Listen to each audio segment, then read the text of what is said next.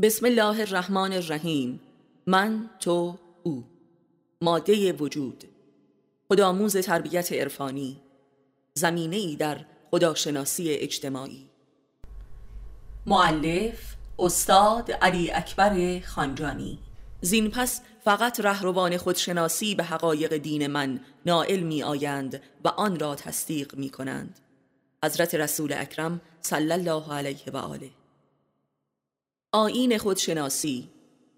به تحقیق هر که خود را شناخت خدا را شناخت و هیچ کس خود را بدون ربی نشناخت. در حیرتم از مردمانی که میپندارند خدا را می‌شناسند در حالی که خود را نمی‌شناسند. در حیرتم از کسی که در جستجوی گم شده است در حالی که خودش گم شده است و در جستجوی خود نیست. به تحقیق که سرات المستقیم همان خودشناسی است و ما نیز از اصحاب اعراف هستیم.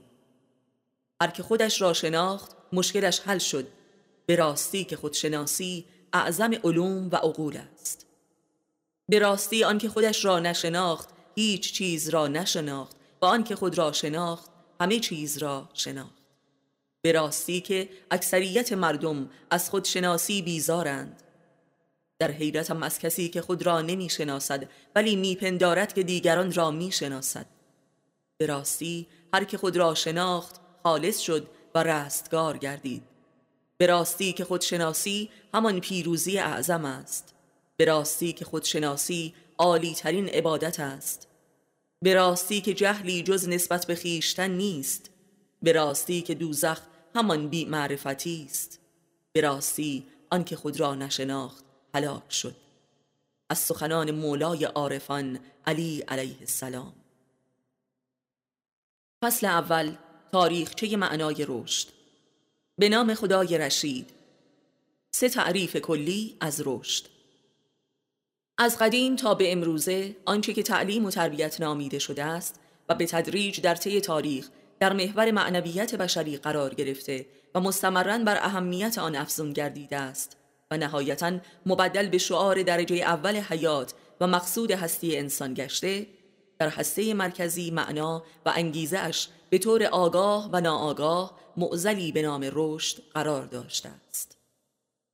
از قدیم تا به امروز رشد دو منشأ و مقصود داشته است خدا و جهان معنا و ماده. و کل جریان تعلیم و تربیت هم انگیزه جز یکی از این دو امور نداشته است. و به معنای یافتن راه و روش برای رسیدن به معنا که همان خداست و یا به جهان که همان مادیگری و سلطه مادی بر جهان است. این حرکت به سوی یکی از این دو مقصد دقیقا همان معنای رشد تلقی شده است. خدایی شدن یا جهانی شدن؟ به خدا رسیدن یا به جهان ماده دست یافتن؟ اولی همان تعلیم و تربیت و رشد دینی بوده که پیامبران خدا آن را برای طالبانش به ارمغان آوردند. و دیگری همان راه و روش و علوم و فنونی بوده که فلاسفه و دانشمندان و رهبران سیاسی و اقتصادی حامل و حامی آن بودند. معنوی شدن یا مادی شدن؟ و نیز جریان سومی همواره کما بیش وجود داشته است که راهی التقاطی و یا متوسط قلمداد شده است. در این فصل به هر سه نوع تعریف از رشد نظری می.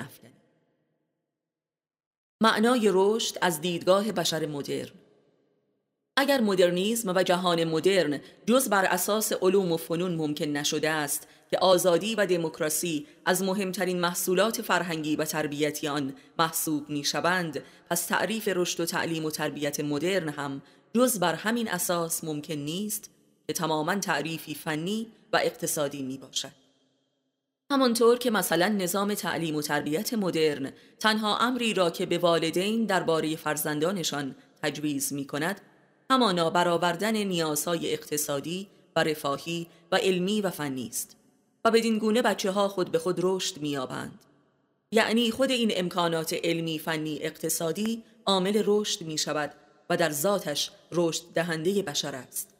چرا که خود این امکانات محصول رشد بشر در طول تاریخ محسوب می شود و عناصر ذاتی رشد هستند. این معنا و تعریف مدرن از رشد دارای دستگاه عریض و طویل فلسفی و جامعه شناختی و روانشناختی و علوم سیاسی و اقتصادی می باشد که خود مفسر و تقدیس کننده عناصر ذاتی این تمدن هستند که در محورش علوم و فنون قرار دارد. که در ترمینال عملی زندگی به صورت علوم اقتصادی در می آید و بدین ترتیب امروزه شاهدیم که رشد و اقتصاد امری واحد تلقی می شوند. به بیان ملموستر انسان رشد یافته تر همان انسان پولدارتر است. زیرا ذات علم اقتصاد همان پول است. بنابراین شاهدیم که تعلیم و تربیت عین علم اقتصاد سیاسی شده است. و برای تبیین و تدوین عملی این آرمان طبعا ایدولوژی های لیبرالیزم و سوسیالیزم و سوسیال دموکراسی و امثالهم هیبتی جهانی و مشروع می‌یابند و تبدیل به مذهب می شوند و حقی جز اقتصاد و بازار آزاد هم باقی نمی ماند که مابقی حقوق را تحت فرمان می گیرد. در اینجا حتی مذهب و معنویات بشری هم برای بقای خود بایستی از جناب اقتصاد بازار آزاد مجوز دریافت کنند. این است حرف آخر تئوری تعلیم و تربیت مدرن. تولید هرچه بیشتر، مصرف هرچه بیشتر، پول هرچه بیشتر. از این دیدگاه آنکه بیشتر مصرف می کند و بیشتر زباله می سازد و سریعتر چاه فاضلاب ها را پر می کند رشد یافته تر است فاضلاب ها ترمینال رشد مدرن بشرند. از طبیعی است که امروزه شاخص رشد برای هر فرد و جامعه ای همانا میزان مصرف پروتئین و انرژی یعنی نفت و برق است. مصارف انرژی زا و شتاب آفرین برای حرکت. ولی به سوی کجا معلوم نیست. این همان قایت تعلیم و تربیت و تئوری رشدی که بر مبنای ماده جهان بنا شده بود می باشد. رشد مادی برای تصرف جهان این انگیزه از رشد به لحاظ غریزی قدیمی ترین نوع رشد بشر بوده است که در جهان مدرن مستمرا به سوی تحقق آرمانش در حرکت است و به قایتش می رسد. یعنی مدرنیزم همان تحقق سنت تاریخی بشر است. مبنای تاریخی تئوری رشد مادی تمدن مدرن جهان از بسیاری جهات از جمله از جنبه تئوری رشد ریشه در قرون وسطای مسیحی غرب دارد. این مسئله واضح است که تمدن معاصر جهان اساساً غربی است و همه عناصر غیر غربی را به خدمت می‌گیرد. این نیز واضح است که مادیگری بشر مدرن نیز امری بشری و غریزی است که از غرب سرباز نموده است و امری قدیم است. همانطور که تمدنهایی بزرگ در اعثار کهن از نقاط دیگر جهان سر برآوردند و به قایت مادیگری خود رسیده و منقرض گشتند. مثل تمدن چین باستان، مصر باستان، هند باستان و تمدن مایا در آمریکای باستان و تمدن ماد در ایران باستان. که شرحی برخی از آنان در قرآن و تورات و سایر کتب دینی آمده است. ولی تمدن معاصر جهان از بطن فروپاشی امپراتوری کلیسای روم در اروپا به تدریج رخ نمود و مسئله رشد و سعادت بشری برای نخستین بار تعریفی کاملا علمی فنی مادی پیدا کرد. ظاهرا به معنای پایان معنویت و سرآغاز مادیگری ایدولوژیکی محسوب می شود که به لحاظی دیگر به معنای پایان جاهلیت مذهبی و آغاز اقلانیت علمی تلقی می گردد و متفکران جدیدی در این دوران پدید آمدند و به مسابه پیامبران رشد مادی بشر می باشند مثل بیکن، هیوم، داروین، دکارت، روسو، ولتر، لاک، منتسکیو، آدام اسمیت، لوتر و دهها تن دیگر. این جریان از گالیله تا اینشتین، از مونتسکیو تا مارکس، از دکارت تا هایدگر بیانگر پیدایش ارکان تعلیم و تربیت و رشد مادی و مدرن بشر است که به تدریج پس از فروپاشی حاکمیت قهار کلیسای قرون وسطای اروپا پدید آمد و خط بطلان بر هرچه معنویت نامعقول کشید. در این جریان توأم حق و باطل عظیمی پدید آمد. تجربه تلخ و سیاه و خونین و مالیخولیایی قرون وسطا که هرگز مشابهش در هیچ کجای زمین و زمان گزارش نشده است زمینه تمدن مدرن و رشد مادی بشر است. و راز جهانی شدن این تمدن نیز دقیقا در راز قدرت مادی آن است در اینجا مسئله استعمار یک امر ثانویه و معلول است که مثلا بدون قدرت نیروی دریایی بریتانیا ممکن نمی‌شد.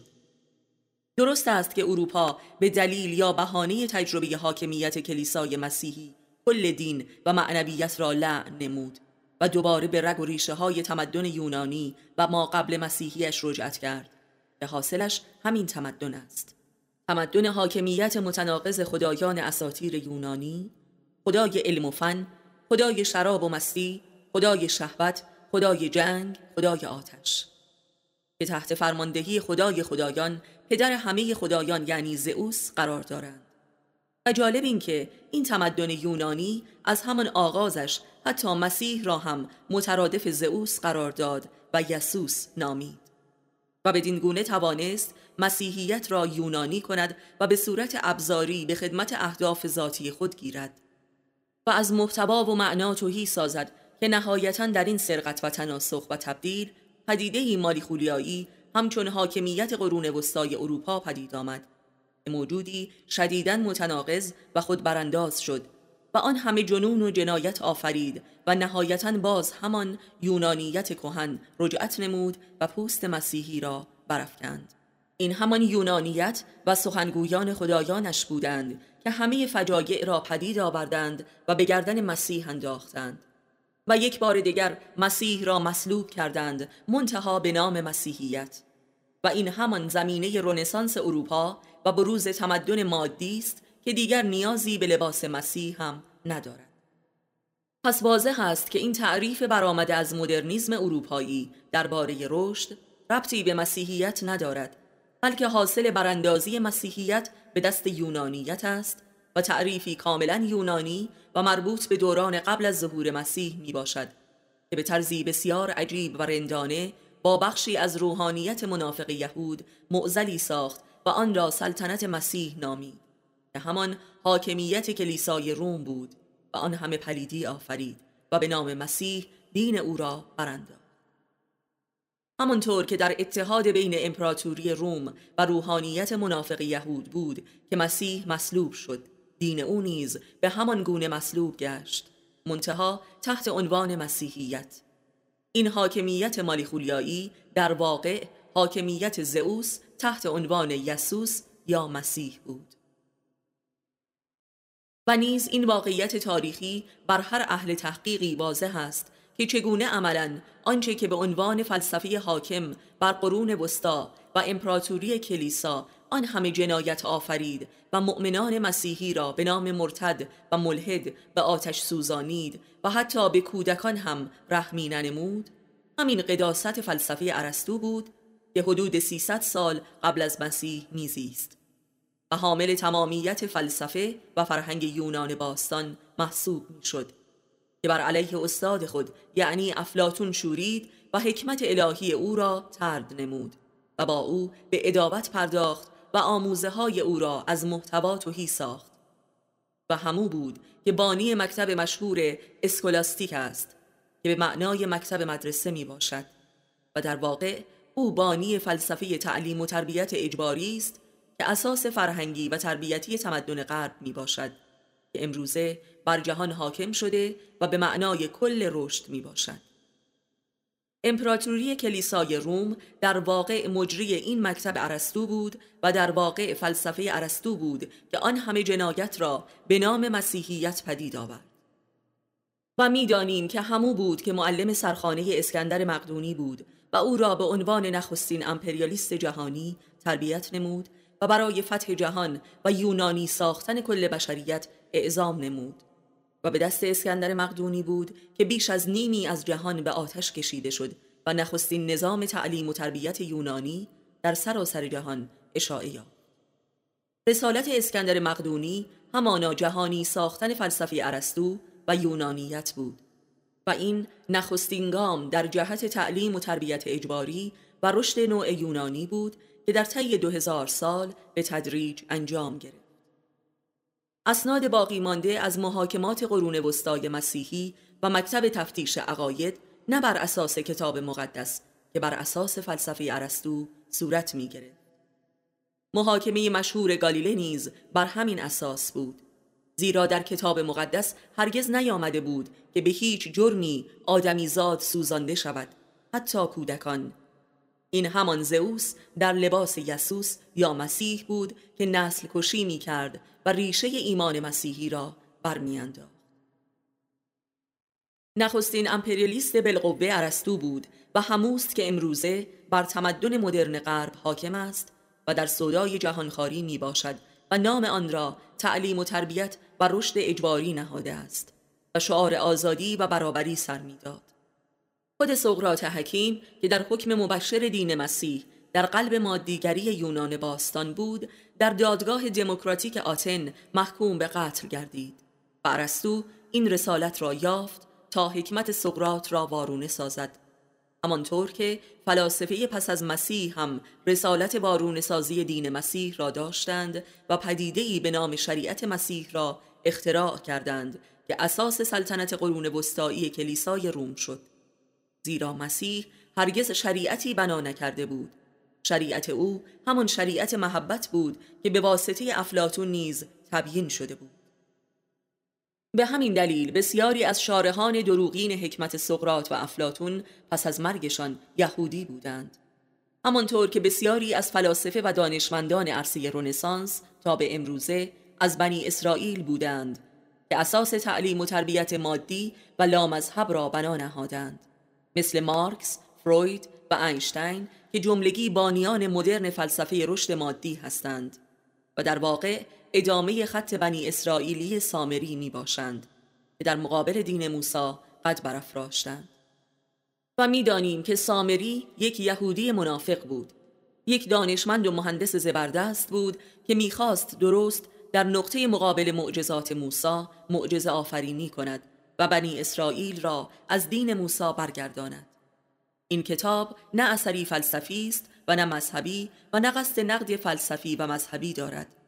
ولی تا همین حد مجبور بودیم که رگ و ریشه های مادیگری را در بانیان تعلیم و تربیت و رشد مدرن نشان دهیم و حساب معنویت دینی در همه جوانب اروپایی و اسلامیش از یونانیت آن جدا شود و حق و ناحق از یکدیگر تفکیک گردد تا مباحث این کتاب دچار برداشت های التقاطی نگردد و تعریف ما از رشد و تربیت دینی و خاص اسلامی یک تعریف من درآوردی و بدعت تلقی نگردد. به هر حال بایستی مرز بین راست و دروغ روشن باشد چه بخواهیم مادی باشیم و چه معنوی. تا این مرز واضح نگردد انتخابی ممکن نمی شود زیرا اصل ذاتی رشد همان انتخاب است که حاصل معرفت می باشد. کمترین خاصیت این تفکیک رهایی از برزخ نفاق است. معنای زیست شناسانه رشد. در اکثر دایرت المعارف های امروز جهان تعریف رشد دقیقا همان تعریف سلولی رشد است. قدرت و سرعت تکثیر یک سلول زنده و این به مسابه علمی ترین تعریف رشد در قلمرو حیات می باشد قدرت، سرعت و کسرت ولی این تعریف اگر بخواهد رشد ویژه انسانی را هم تعیین و تکلیف نماید نهایتا یک انسان رشد یافته همان انسان سرطانی است. زیرا یک قده سرطانی مظهر کمال و اشد رشد سلولی می باشد. امپریالیزم رشد سلولی. و شاید به همین دلیل است که رایجترین و مدرن ترین بیماری انسان مدرن که هرگز هم علاجی نیافته است و روز به روز به انواع آن افزوده می شود سرطان ها هستند که زجرآورترین مرگ ها را به همراه دارند. و زجرآورتر از این سلول های سرطانی راه و روش علمی طبی مبارزه با آنهاست. این تعریف بیولوژیکی از رشد در همه ارکان و اجزای تمدنی که بر این تعریف رشد می کند خودنمایی می کند از جمله خود پدیده امپریالیزم که همچون سرطانی کل جهان را می خورد و به قتل می رساند و زجر کش می کند رشد کسرت طلبی و امپریالیستی رشد تکاسری پس در واقع سرطان نماد وجودی و فیزیولوژیکی تعریف مدرن بشر از رشد می باشد. نشانی دیگر از این نوع رشد همانا پدیده موسوم به چاقی می باشد که حامیان و پیروان این تعریف را اصفه خودش می سازد. جهانی شدن نیز نماد دیگری از این تعریف است که تماما بر اساس امپریالیزم اقتصادی و فرهنگی عمل می کند. این است رشد تودهی رشد امپریالیستی، رشد سرطانی، رشد علمی و در واقع رشد یونانی و ارسطویی و اسطوره‌ای، رشد مدرن. رشد به مسابه یک مد، یک بت، رشد مادی و صبری و بدین لحاظ بایستی انسانهای سرطانی را مظهر رشد مدرن بدانیم و نیز سلول سرطانی را هم رشد یافته ترین و با تربیت ترین سلول حیاتی بخوانیم. آیا اینطور نیست؟ معنای منطقی ریاضی رشد رشد در قلمرو منطق تماما به ریاضیات منجر می شود و رشد یافته ترین منطق همان بیان ریاضیاتی امور است که در قرن بیستم وحدت منطق و ریاضیات توسط دو فیلسوف مشهور یعنی برتراند راسل و بایت هد صورت گرفت که یکی از شاهکارهای تمدن مدرن غرب محسوب می شود. در فرهنگ مدرن تعلیم و تربیت یافته ترین و لذا رشد یافته ترین آدم ها را منطقی ترین آدم ها می دانند. و منطق بزرگترین نشانه رشد محسوب می شود که در کمالش ریاضیاتی شدن یک انسان است که در اصفه کامپیوتر و یک ربات به مد در می آید و تجسم می یابد و پرستیده می شود. منطق حاصل قیاس است و قیاس هم که پیامبر مدرنش ارسطو می باشد در قایت خود به تصاوی امور می انجامد که در علامت تصاوی معین می شود که بانی علم ریاضیات و محور و قداست آن است و علم ریاضیات هم عنصری جز عدد و علامت ندارد که رشد یافته ترین آن بی نهایت است. این دو نماد رشد و تکامل در منطق و ریاضی است که نماد بشری آن امپریالیزم است که هرگز نمی‌تواند ثروت خود را به شمارش آورد و عاشق کسرت لامتناهی است و نیز در عملکرد جهانیش مدافع جان نصار برابری یعنی دموکراسی می باشد که ریشه در تمدن یونان باستان دارد که بانی نخستین پارلمان است. همان پارلمانی که سقراط حکیم را تحت عنوان یک انسان منحت و فریبنده جوانان محکوم به مرگ جوانانی که تحت تعلیم و تربیت سقراط به رشد معنوی می رسیدند و ابطال رشد مادی دموکراسی یونانی را آشکار می ساختند. اینکه این هر دو جنبه و نماد رشد منطقی یعنی تصاوی و بینهایت ذاتا و عملا در حیات انسانی دروغ از آب در می آیند. یعنی بینهایت در این نظام نه تنها دال بر جاودانگی و عظمت نیست بلکه دال بر جنون خود براندازی می باشد که امپریالیزم نفسانی بشر به آن مبتلا می شود همانطور که ادعای برابری برای همه انسانها دقیقا در عرصه عمل همان پوچ سازی انسانها به قصد تصرف آنهاست و محکومیت سقرات در دستگاه دموکراسی یونان به این دلیل بود که سقرات جوانان را از این صفر و بیهویت و پوچ بودن نجات می‌داد. زیرا به آنان معنا و روح میبخشید و از مادیت فرا می برد و به قول نیچه اگر امروز ما را در میدان شهر نمی سوزانند به این دلیل نیست که انسانیت مدرن رشد یافته است بلکه انسانیت به کلی فراموش شده است و درک نمی شود این واقعیت را هم به یاد آوریم که ریاضیات در حکم مادر دانش فنی است که متشکل از موجود دوقلویی به نام حساب و هندسه می باشد. که طبق اصل اولیش بر دو فرض محال یعنی صفر و نقطه بنا شده است. و این دو چیزی که وجود واقعی ندارد ولی فرض می شود که وجود دارد مولد تمدن و تعلیم و تربیتی شده است که مدرنیت نام دارد. و لذا رشدی فرضی و غیر واقعی را پدید آورده است و مولد انسانی پرمدعا و توخالی است. انسانی ریایی و مالی خولیایی عدمی که اظهار وجود می کند حیوانی وحشی و جهانخوار که دعوی عشق و برابری دارد. دیوی ملوس.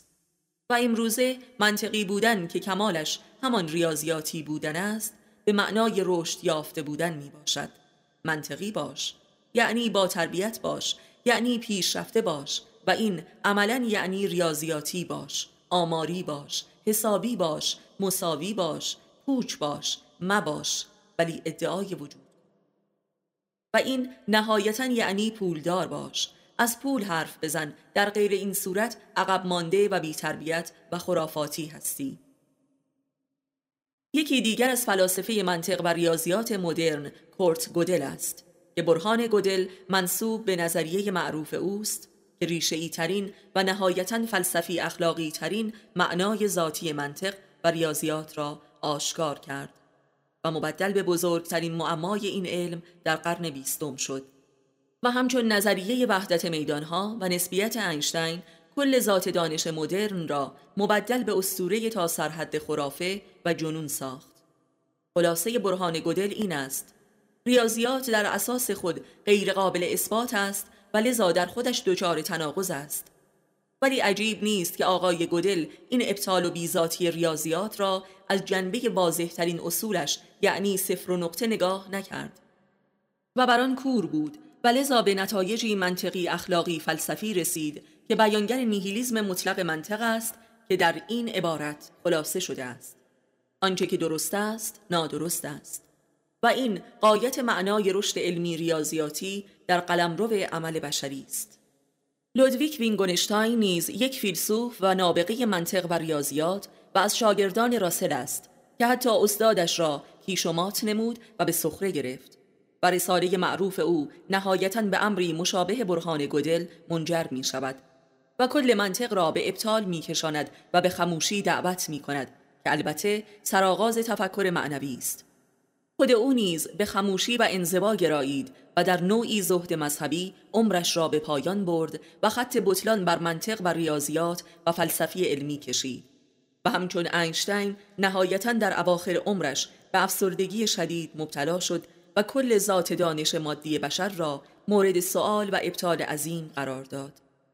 در اینجا به یاد کلام معروف علی علیه السلام میافتیم که چهارده قرن پیش ابطال علم ریاضیات را بیان کرد. هرچه که شمارشی است محکوم به ابطال است.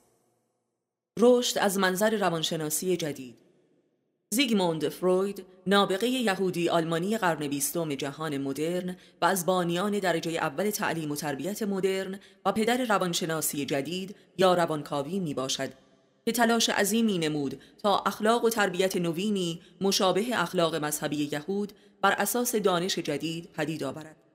و حتی علنا بانی مذهب جدیدی شد که موسوم به آین روانکاوی گشت و برای خود حواریونی هم معرفی نمود که مشهورترین آنها کارل گستاو یونگ می باشد که بدعتی در مذهب استادش پدید آورد و موجب اختلاف و انشعاب آن دو گردید این هر دو پزشک بودند و می‌خواستند دانش پزشکی را مبدل به مذهب نمایند و برایش آداب و شریعتی پدید آورند. البته تلاش این دو و پیروان آنها در علمی ساختن اخلاق و مذهب و شریعت و تربیت و رشد معنوی تلاشی عظیم و قابل تقدیر می باشد آن هم در قرنی که کل مذهب و تربیت دینی به فراموشی سپرده شده بود. آن هم در اروپا و باز در مهد فسادش یعنی شهر وین. آنچه که امروزه علوم تربیتی نامیده می شود از افکار و نظریات فروید و پیروانش جدایی ندارد. با همه انتقادات و اصلاحاتی که بعدها نسبت به مکتب او صورت گرفت و روانکاوی را مبدل به یک نهزت جهانی نمود که به صورت روحی حاکم بر کل اندیشه و هنر و ادبیات و علوم انسانی و آموزش و پرورش مدرن گردید باز هم از منشأ و زاویه دید فروید و یونگ و سایر متفکران این نهزت جهانی می باشد.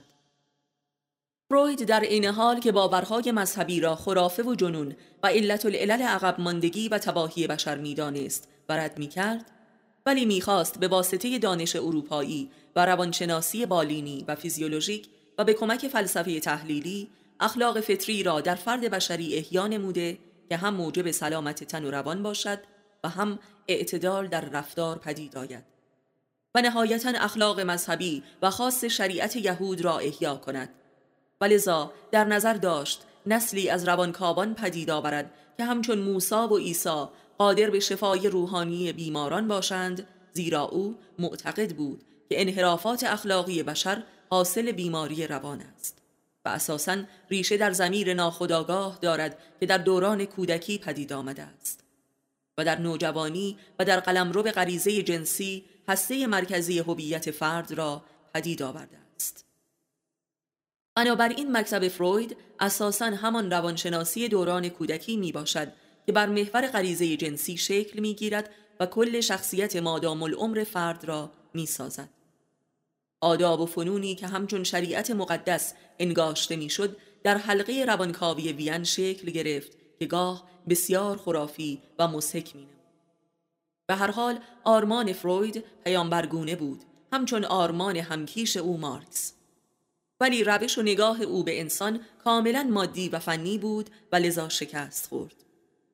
و تا سرحد ابتزال پیش رفت و خود فروید دچار همان امراضی شد که خود را ناجی آن می‌دانست و در افسردگی و با بیماری سرطان به قایت بدخیم جان سپرد. و در واقع همچون ارسطو به طرزی محترمانه با مصرف زیاد مخدرات دست به خودکشی زد. به هر حال اندیشه و آرمان و مکتب و شخصیت فروید برای اهل تحقیق به قایت قابل تعمل و عبرت انگیز است و به ندرت کسی به این امر مهم پرداخته است سرنوشت فروید نماد نهایی سرنوشت تعلیم و تربیت علمی فنی است که امروزه بر سراسر جهان حاکم می باشد و در مالی خولیای خود براندازی دست و پا می‌زند ولی توبه نمی کند. فروید و یونگ و دهها متفکر و دانشمند پیرو به این مکتب از سلاله سامری می باشند که می‌خواهند به واسطه دانش و فن به تربیت و رستگاری روح انسان برسند.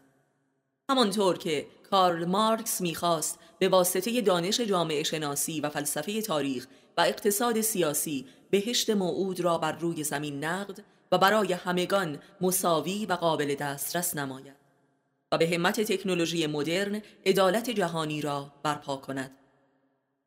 همانطور که همه فلاسفه لیبرال غرب نیز همه بدبختی ها و امراض و رشد نایافتگی و توحش بشری را حاصل عدم آزادی های اراده فردی می دانند و لذا لیبرالیزم را تنها راه تربیت و رشد بشری میپندارند و مذهب آزادی را بنا نهادند شاید تنها دستاورد مثبت و ماندگار این نهزت روانکاوی همانا توجه به امر خودشناسی باشد که در پیروان بعدی فروید شدیدتر مورد توجه قرار گرفت. ولی همچنان اسیر جبر تاریخ و وراست و ژنتیک و شرایط اقتصادی و سیاسی باقی ماند و در تجربه عملی به سوی ابطال رفت. و فقط برای جهان هنر و ادبیات معدنی از سوژه های سورئالیستی و مالیخولیایی بر جای نهاد که بنیاد خرافه مدرن را بنا کرد. و حتی در بسیاری زمینه ها و هنرها کوس انالحق زد و دعوی عرفان و مکاشفات متافیزیکی نمود و خلاصه اینکه جنونی بس پیچیده را با امکانات تکنولوژیکی و جلوه های ویژه سینمایی و ادبی به عرصه ظهور رسانید. مثل ادبیات کارلوس کاستاندا و سینمای تارکوفسکی و مقلدان این مکاتب در سراسر جهان. و بدین گونه هر کسی می تواند با مطالعه آثار این نهزت و سینمای حاصل از آن در یک لحظه احساس خدایی کند. و خود را رشد یافته ترین و معنوی ترین انسان جهان فرض نماید به خصوص به یاری انواع مواد مخدر و داروهای روانگردان. و کل این جریانات به صورت کاریکاتوری به همت رسانه های مدرن به سرعت جهانی گردید. اگزیستانسیالیزم و مکتب اصالت رابطه.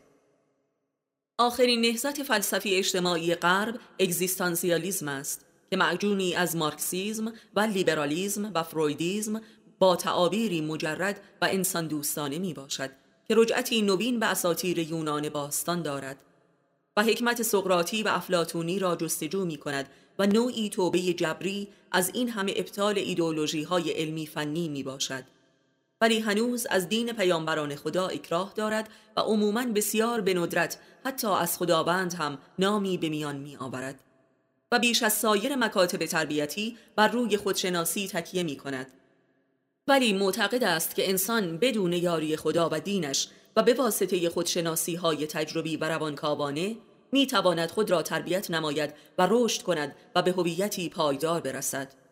این نهزت نیز پس از حدود یک قرن کار و تجربه به اواخر عمرش رسیده و تنها نتیجه حاصل از آن در جوامع غربی و پیروانش نوعی هیپیگری و قداست لاعبالیگری مشابه درویشیگری های مشرق زمین است از سردمداران این نهزت کسانی چون هایدگر و سارتر و یاسپرس و مارسل و کامو می باشند که آثارشان جهانی شده است.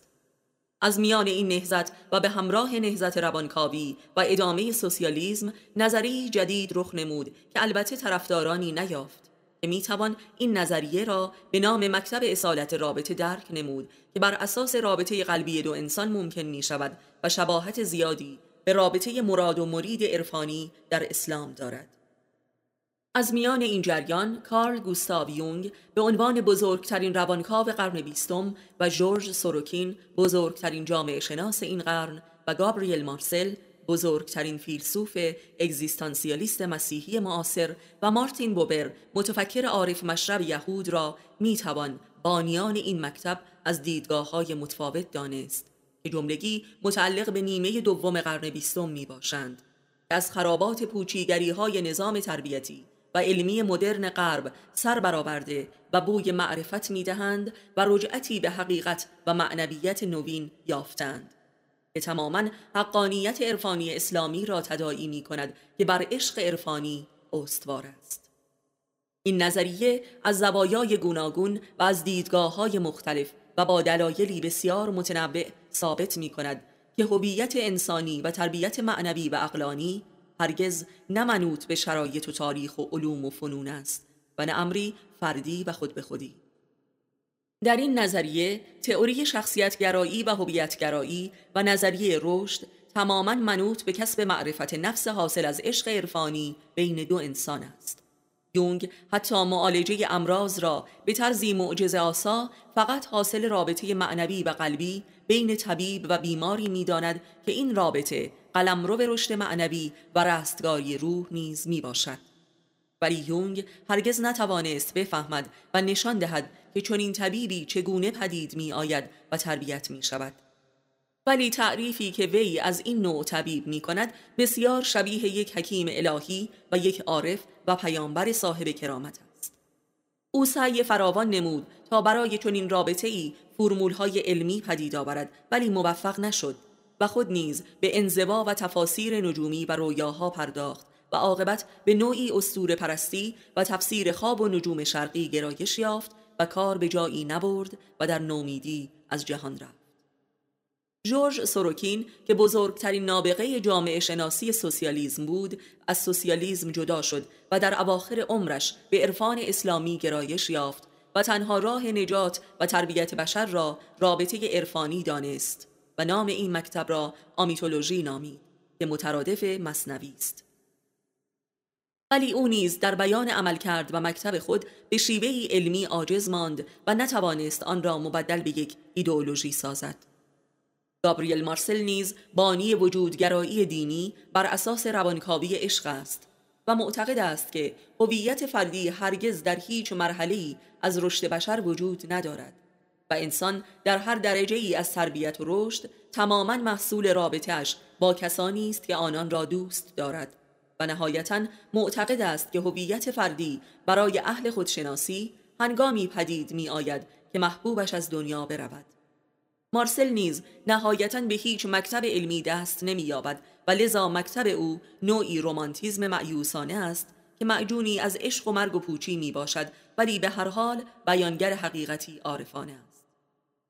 و اما بوبر از آن ستن دیگر دینیتر و عملیتر می اندیشد و خود او تلاش نمود. بر اساس تجربه و معرفت خود جامعه کوچکی از پیروانش در اورشلیم پدید آورد که جامعه عرفانی سوسیالیستی بر مبنای روابط عاطفی بود که در قلب حکومت اسرائیل چون خاری بر چشم تمدن سامری بود. و جالب این که بیشتر پیروان او نه یهودی بلکه اعراب مسلمان بودند. به هر حال به نظر ما این نظریه تنها مکتب تربیتی است که از خرابات مادیگری غرب سر برآورده که البته هنوز به جایی نرسیده و چراغ اندیشش در حال خموشی می باشد. و تنها حقیقت باقی مانده از تمدن اروپاست که حقش جز به واسطه عارفان مسلمان درک نمی شود و بیانگر رجعت انسان تباه شده مدرن به معنویتی عارفانه است.